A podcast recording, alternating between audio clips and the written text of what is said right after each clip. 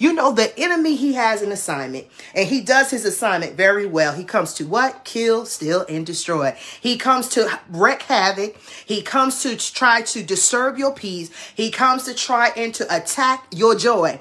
But you know one thing, as believers, those of us who are believers and we know what it means to be connected with our Heavenly Father, we don't take advantage of the anointing that God has given us.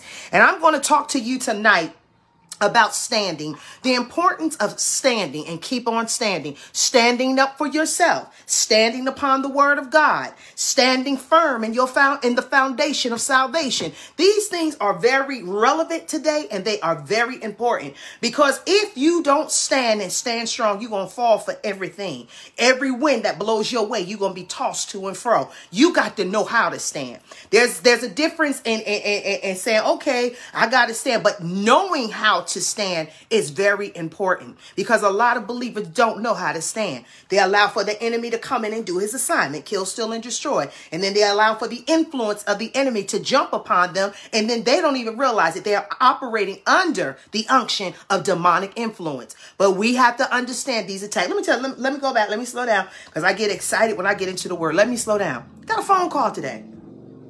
Got a phone call, call today. And this phone call was an attack on my marriage. What God has joined together can't no man put asunder. And we use that scripture when it pertains to people when they are married. But you got to relate that to everything in your life that God has put together. What God has put together, let no person try to pull it apart. God bless you, um, Sister Gray. Good to see you chiming in. You have to have an understanding that when God assembles you to something, whether it's your ministry, whether it's putting you and positioning you with a group of people. God bless you, Elder Sykes. Whether it's uh, uh, uh, your family that God is telling you, okay, I need for you now to, to, to start mending. I need you to start working on things. When God starts to put things together, no man can put it asunder. No man can pull it apart. When God anoints for a thing to happen, it's going to happen. Got a phone call today. Minding my business, doing my job at work. Oh, I got something. Tell you something. sensitive message. This, that, and the other. Okay, I got to talk to you. Okay. All right. God bless you. What's going on? This, that, and the other. Oh, and this attack from the enemy came, and it was attack on my spouse, my husband. It was an attack on Bishop. As I was sitting there and I was hearing these things, God bless you, Elder Tim. As I began to see these things, how the enemy, what did he do? Come to kill, steal, and destroy. And at first, you know, I said, God bless you, Sister Jones. Good seeing you. As I'm sitting there and I'm listening to the to, to the things that was coming forth, because I'm, I'm listening, okay, let me gain some understanding. Let's see what situation is dealing with or what have you. But the Holy Ghost was telling me this is an attack. This is an attack. Stand firm. Stand your ground. Be still in this moment.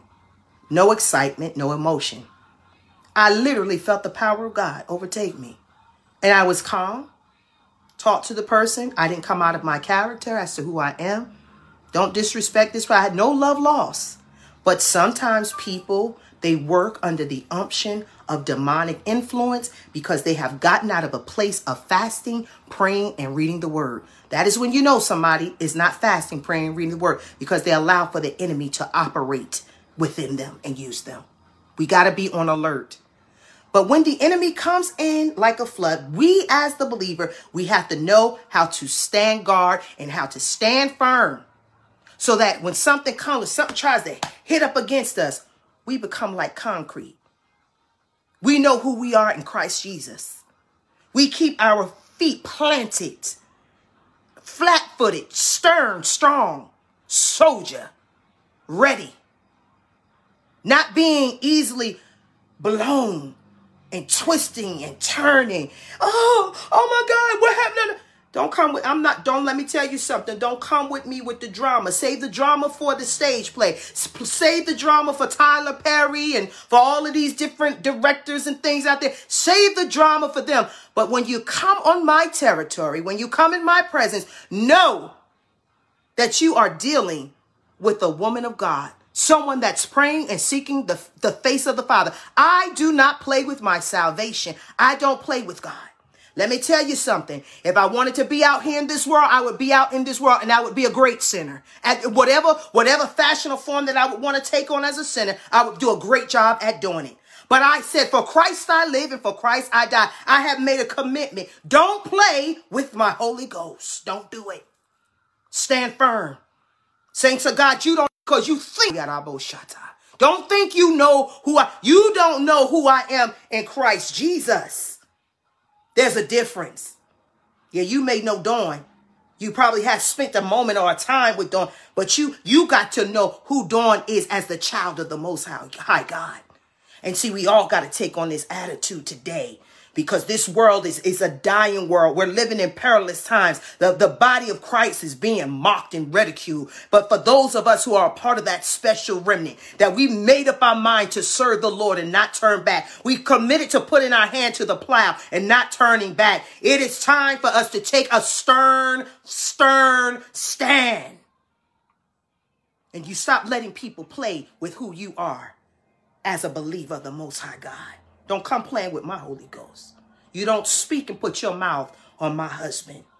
Because first and foremost, let me tell you something. I stay in my tent doors where if anything is, is going to go a, a, a, ray or anything that's going to get out of sync with what God has called for the assignment of my life, he's going to let me know first. Trust and believe it. He's going to make sure that thing come to me first hand and center.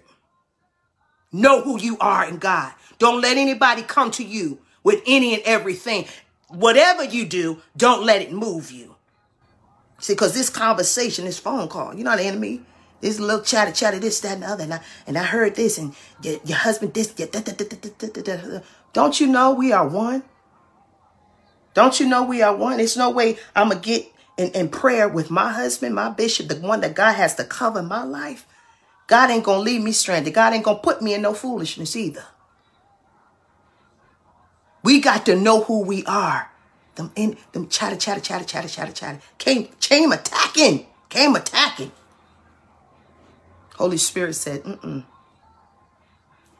Stay calm. Stand firm.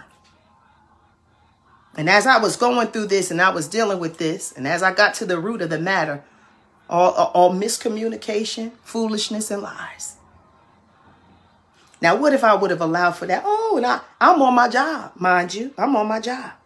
I'm taking care of my business. I'm, I'm taking care. I'm making calls, calling my members, checking in on them. Are y'all all right? Everything okay? How's it doing? I'm going through my. I'm taking care of my daily routine, answering emails, answering phone calls, taking care of office uh, uh, uh, uh work and document. I'm handling my business. You come disturbing me on my job with some foolishness. The devil is a liar. What if I would have got out of character? Could have sat there and start crying. Could have said, "Oh my God!" Could have started crying. I, I, am not calling my husband with no fool. He on his job too. I'm not calling with no foolishness.